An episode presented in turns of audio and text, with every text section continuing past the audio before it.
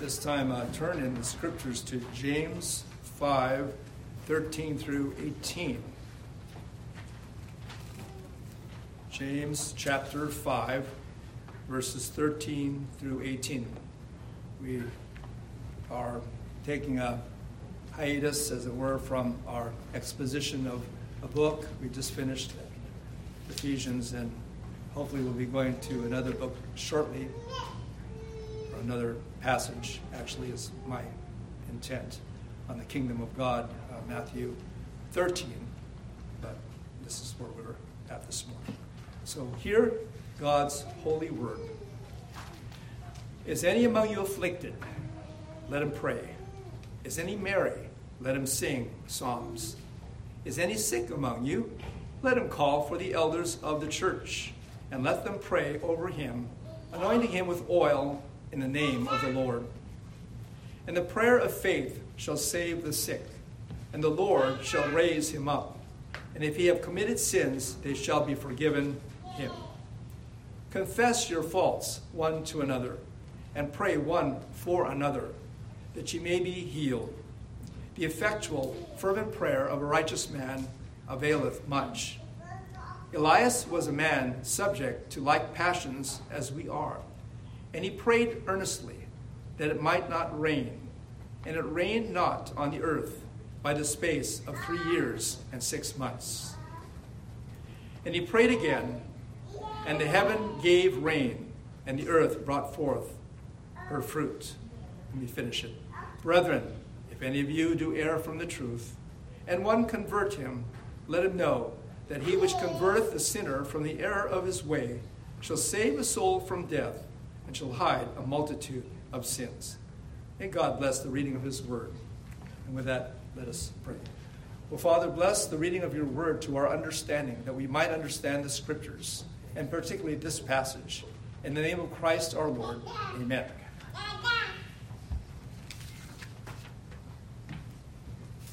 The effectual, fervent prayer life of Elijah. Verse 16 speaks directly to that. The effectual, fervent prayer of a righteous man availeth much. There are three things that describe Elijah and his prayer life. What are they? First, effectual prayer. The word effectual, another word for that is effective, meaning it gets an audience with God. According to James, Elijah prayed twice. The first one, found in verse 17, was to stop the rain. Elijah was a man subject to like passions as we are, and he prayed earnestly that, he might, that it might not rain. And it rained not on the earth by the space of three years and six months. And then he prayed another time, only this time it was to stop the rain after a period of about three and a half years. Verse 18 And he prayed again, and the heaven gave rain, and the earth brought forth her fruit. So he prayed. And why? Because God told him, and because he was convinced that it was right. When God tells you to pray for those things that are according to his will. Because God was going to chastise his own. Because whom the Lord loves, he chasteneth, chasteneth and scourgeth every son whom he receiveth. And Elijah was so committed to pray for this cause because it would be for the glory of God, whose glory he was jealous for. Is this why you and I pray? As our Lord would put it, or as, as, as our Lord did it, not my will, but thy will be done. And that was in relationship to his decision to leave the Garden of Gethsemane and to go forward to Calvary. Also, Elijah's prayer life was characterized by fervent prayer, effectual and also fervent prayer. Elijah had a purpose, and that was God's.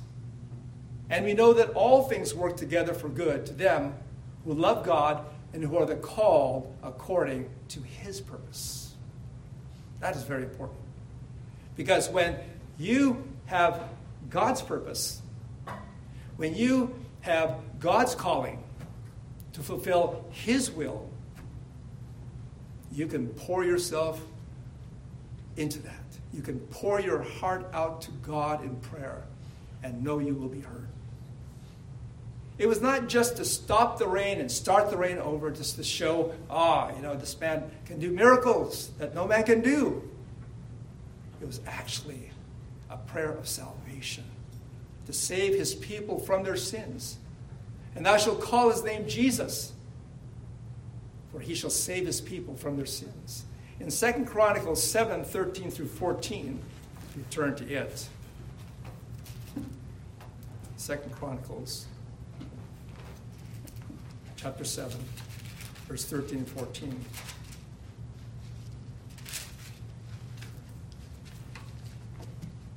Solomon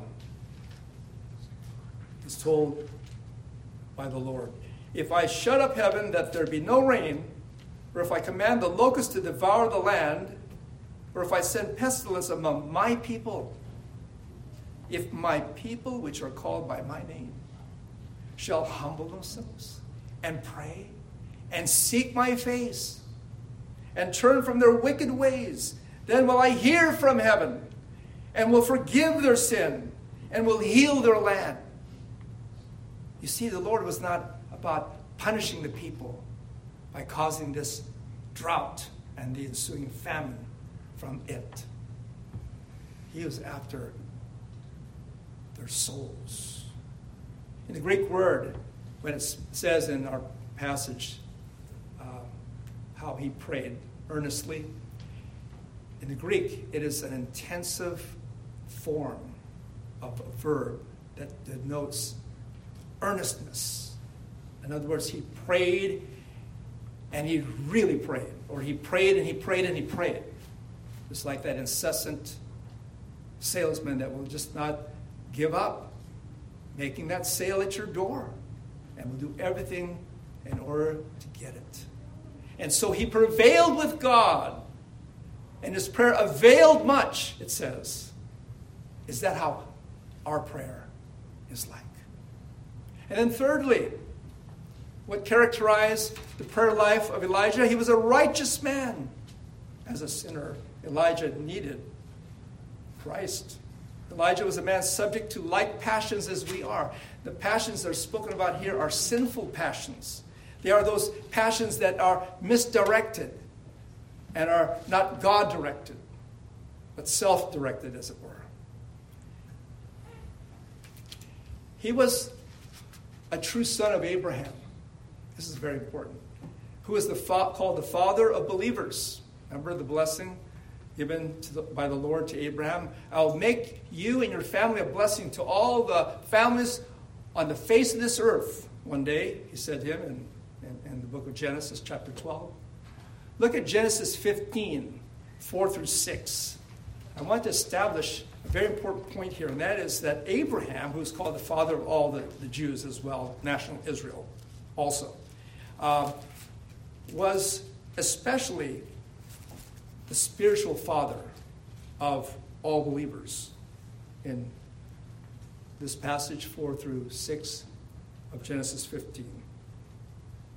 And behold, the word of the Lord came unto him, Abraham, saying, This shall not be thine heir, but he that shall come forth out of thine own bowels shall be thine heir. And that means, of course, Isaac.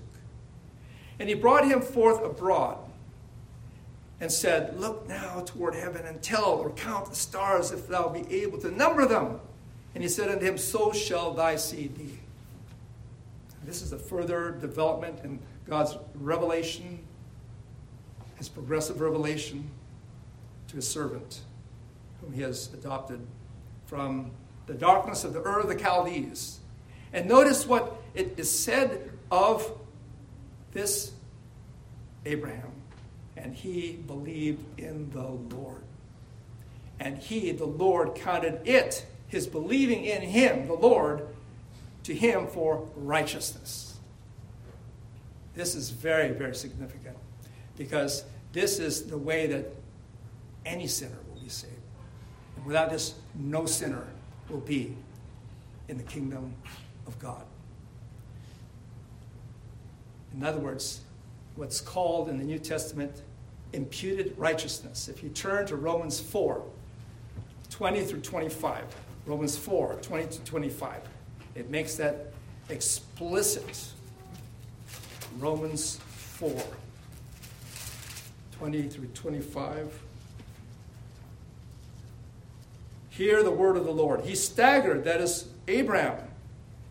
He staggered not at the promise of God through unbelief, but was strong in faith, giving glory to God. Is this your faith and mine? If it isn't, it needs to be. And being fully persuaded that what he, God, had promised, he was able also to perform. And therefore it was imputed to him for righteousness. Did you see that? You see that? That's the same wordage as in the book of Genesis. In other words, those like Abraham and, of course, Elijah, who is the, top, who is the subject of our discussion, and those since the cross, because that was before the cross, those since the coming and finished work of Christ are saved the same way through the accounted righteousness of God. And that righteousness is not our own, it's an alien righteousness. It is from heaven. It is the righteousness that God gives as a free gift, and it is the righteousness which is in Christ. And is the only thing that will stand you in good stead before a, a thrice holy God. And it will be the, the, the very basis by which God is going to say, Come in, enter thou into the joy of thy Lord. Because that is why he came. For God made Jesus to be sin for us, who knew no sin, that we might be made the righteousness of God in him. 2 Corinthians 5.21. End of discussion. But let me read on. I'm not done. Uh, it goes on. Now it was not written for his sake alone, meaning Abraham's, that it was imputed to him, but to us also, to whom it shall be imputed if we believe on him that raised up Jesus our Lord from the dead, who was delivered for our offenses and was raised again for our justification. You want to know how to be justified, though you're a guilty, criminal, hell bound sinner? It is this way, and this way alone. And this is how Abraham got into the kingdom of God, and this is how we get into the kingdom of God. And there is no other route. All the others are cut off. But this, because Jesus said, I am the way, truth, and life. And no man cometh unto the Father but by me. And so it's not just for the Jews, but for all believers everywhere, because the book of Romans is to the whole world. Rome was the apex of civilization back then. It was essentially the cosmos of that day, the world, the Roman Empire was. Elijah was justified by faith in Christ, just as Abraham was. And he evidenced that by this he walked with God. In our passage in, in uh, James chapter 5, if you turn back to it, you will notice where James is very explicit with calling by calling him a righteous man in verse 16. Who else could that be? The context, meaning what follows, all points to that being Elijah. The effectual, fervent prayer of a righteous man availeth much. Elijah was a man subject to like passions as we are, etc., etc. When you are serious with God, as Elijah was, God will be serious with you. That's all there is to it. That's as simple as it is. Put in the Old Testament terms, when the prophet Samuel spoke to Eli, he says, He that honors God, him will God honor. But he that despises him, God will lightly esteem. Black and white. It's like the law of gravity. What goes up must come down. It says in 1 Kings 17 1, 1 Kings 17 1, which is actually the context in the Old Testament for what James had to say. James was looking up this when he wrote this, if I can put it that way. And so we're, we're looking it up too, because we're serious about the Word of God, right? So in 1 Kings 17 1, it says, And Elijah the Tishbite, who was of the inhabitants of Gilead, said unto Ahab, who was the king of the northern tribe of, of Israel, no, the kingdom, I should say, of Israel. As the Lord God of Israel liveth, before whom I stand, there shall not be dew nor rain these years, but according to my word. Is that what he said? My word? Yes. Not God's word? No. My word. And then it goes on, and the word of the Lord came unto him. he was being coached, he was being counseled, he was being mentored, he was being discipled by the very mouth of God. In verse 7, and the word of the Lord came unto him, saying, Arise, get thee to Zarephath, which belongeth to Zidon, and dwell there. Behold, I have commanded a widow woman there to sustain thee. So God took care of his servant. Because you're probably wonder, well, how did he get along if there was a famine? he wasn't exactly a rich man, nor did he have any connections. In fact, he was cut off from all connections, including from the tribe of Levi, which is the tribe of the priest, which often is uh, the, the, deacons of the church. And uh, so God took care of him, like he always does. When you're serious with God, God is serious with you. Of course, we know that that drought leads to things that we fear and dread. Of course, death. Doesn't he know that people may die? Of course. Why does he pray that? Again, he loves the glory of God more than anything. There's actually something more important than physical life that's eternal life.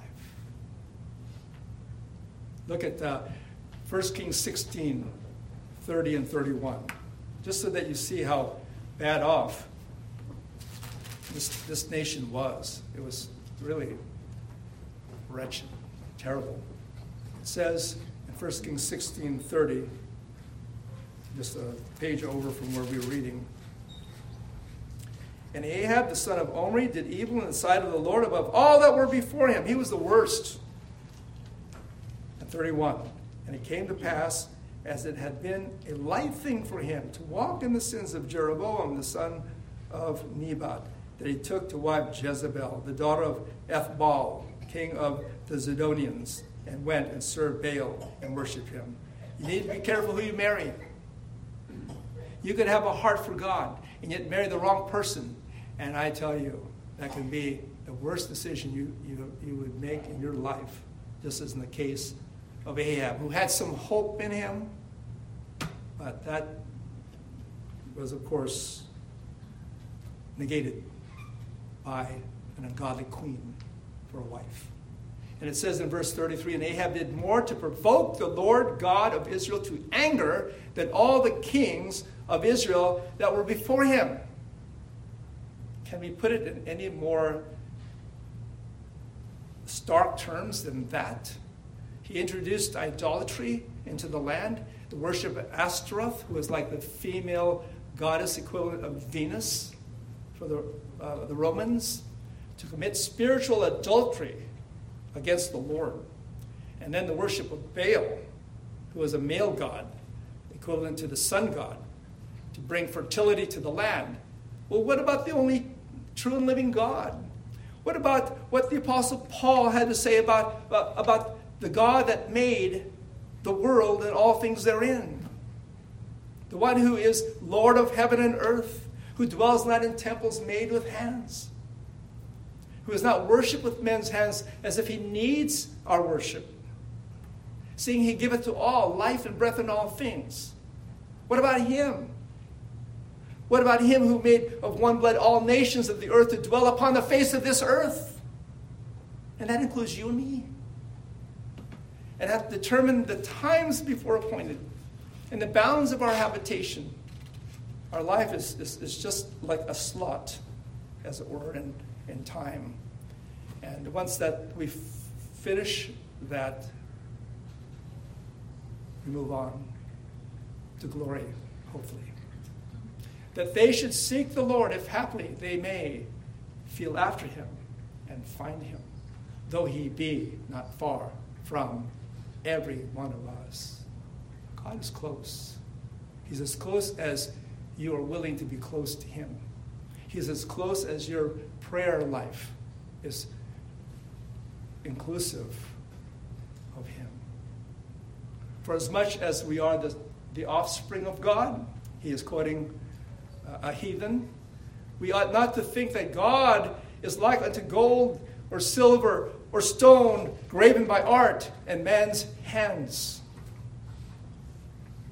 But then he says this there's hope. And the times of this ignorance God winked at. You know, God is such a forgiving God that he would wink at our sins, as it were.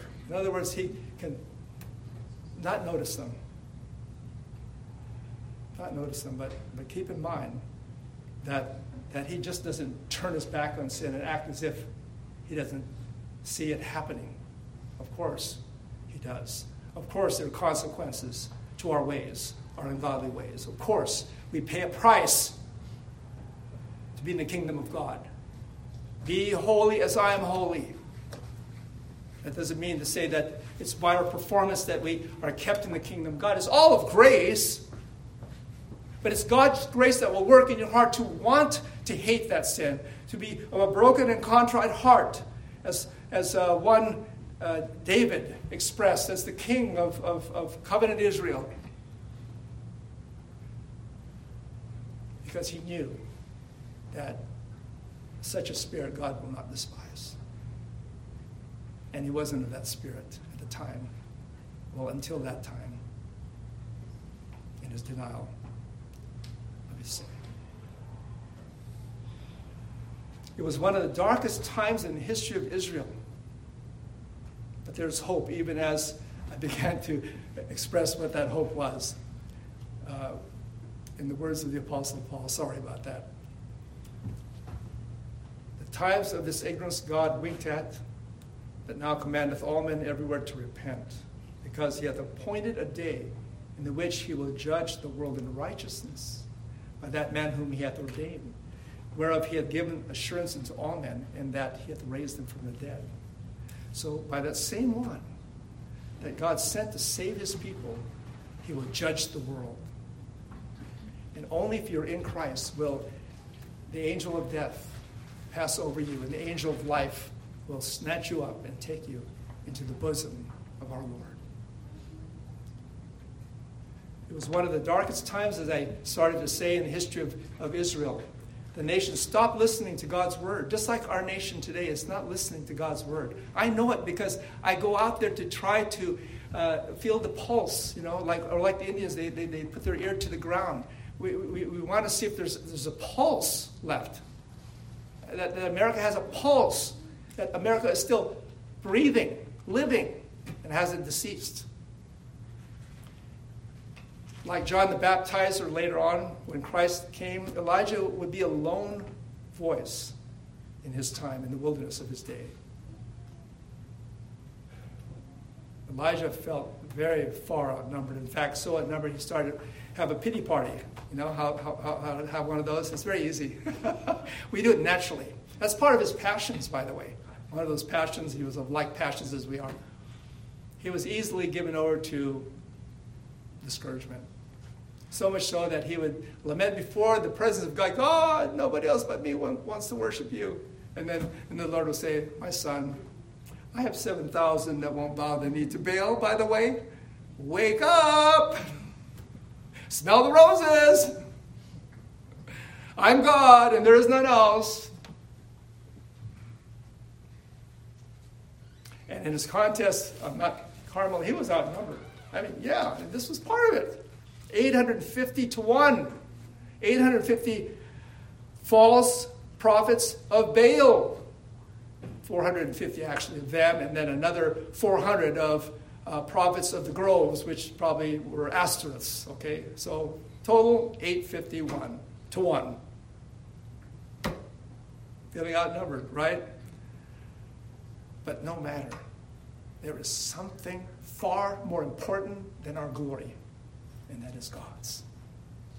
And there's something far greater than physical life, and that's spiritual life and eternal life. For what shall it profit a man he gain the whole world but lose his own soul? It's hard to live on the run from the powers that be like he did from King Ahab and Queen Jezebel, and especially Queen Jezebel. Oh, wow, she was notorious. And that was, again, uh, his being described as being one given over to sinful passions. And he would hide in caves with his disciples or alone, and dens in the earth. God was still for him. And if God be for you, who can be against you? The word promises. The one who made the world has got the whole world in his hands, just like that song, right? He's got you and me, brother, and you and me, sister. He's got the whole world in his hands. And so, why? Why, Lord, are the godly included in the suffering of an ungodly world? Well, first of all, let me say this it's only for a time, it's only for a season. But also keep in mind this that maybe there's some things that you need to work out, some kinks in your armor, as it were, in your spiritual armor that you need to iron out in your life because we are called, because He, as our Heavenly Father, is doing this for our profit.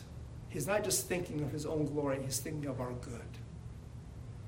How that we might be partakers of His holiness.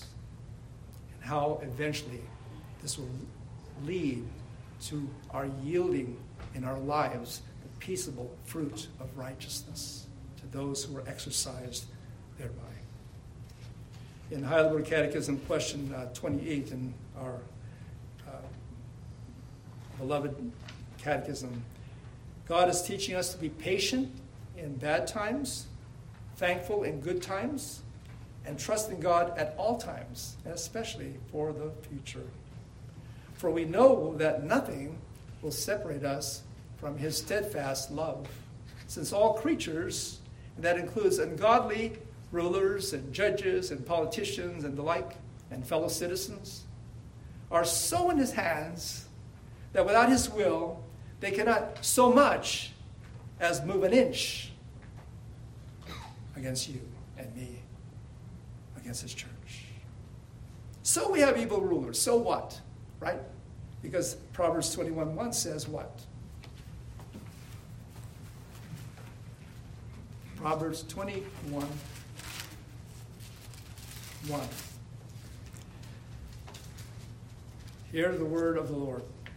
The king's heart is in the hand of the Lord. As the rivers of water, he turneth it whithersoever he will. Remember and don't forget. Are you serious with God in your prayer closet? And in your daily walk with Christ. And you're being also a testimony and a witness to a lost and dying world that is all around us that would have anything to have this living water, the pearl of great price. Let me share with you a, a testimony of a, a, brother in Christ who was used mightily in opening modern missions uh, in, the, in, the, in the modern church. He was the one he broke, he's the one that broke ground. William Carey. William Carey was once reproached for spending so much time in prayer that he neglected his business. He had a job, a tent making job, as we would call it. He replied that supplication, thanksgiving, and intercession were much more important in his life than laying up treasures on earth. He said, Prayer is my real business. Cobbling shoes is a sideline. It just helps me pay expenses. Unquote. The Lord honored Carey's vigorous faith, for he became a renowned missionary and was mightily used by God in India, Burma, and the East Indies. Wow. I just say, Praise the Lord. Praise the Lord and show me the way. Show me the way. So I hope this does not discourage you from praying, from praying and from prayer, from having a prayer life. How about that? From having a prayer life. You know how we talk about get a life, you know, like people who are not socially adept. how about a prayer life? How about being with God or adept in your prayer life with God? I hope this instead encourages you to pray for the effectual, fervent prayer of a righteous man availeth much. Shall we pray? O Heavenly Father, help us, for we do not know how to pray for as we ought. We do not even know what to pray for. We think we do oftentimes, and yet we don't. And so help us, O oh God, in every count. Help us because we are in need, and our need is desperate. And you tell us, Lord, to come now boldly to the throne of grace, that we may obtain mercy and find grace to help in time of need. And yet, Lord, we need your help that we might do that very thing. To that end, we pray, humbly pray